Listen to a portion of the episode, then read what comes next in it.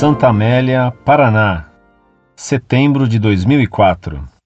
Faço um curso de teologia fundamental em minha paróquia e, em determinado dia, quando na aula o padre comentava sobre o sacramento do batismo, informou que todo cristão ou mesmo não cristão pode batizar, porém, posteriormente se deve comunicar à igreja.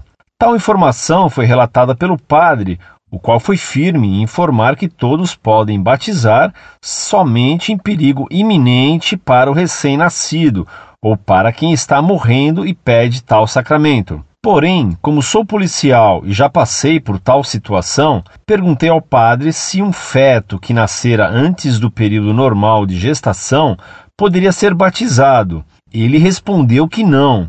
Pergunto, se estou socorrendo uma gestante e ela dá à luz antes da hora a um feto de seis meses, por exemplo, e observo que o feto ainda se contorce em vida, devo batizá-lo ou seguir a orientação do padre que não me convenceu? Ficaria muito grato em obter resposta.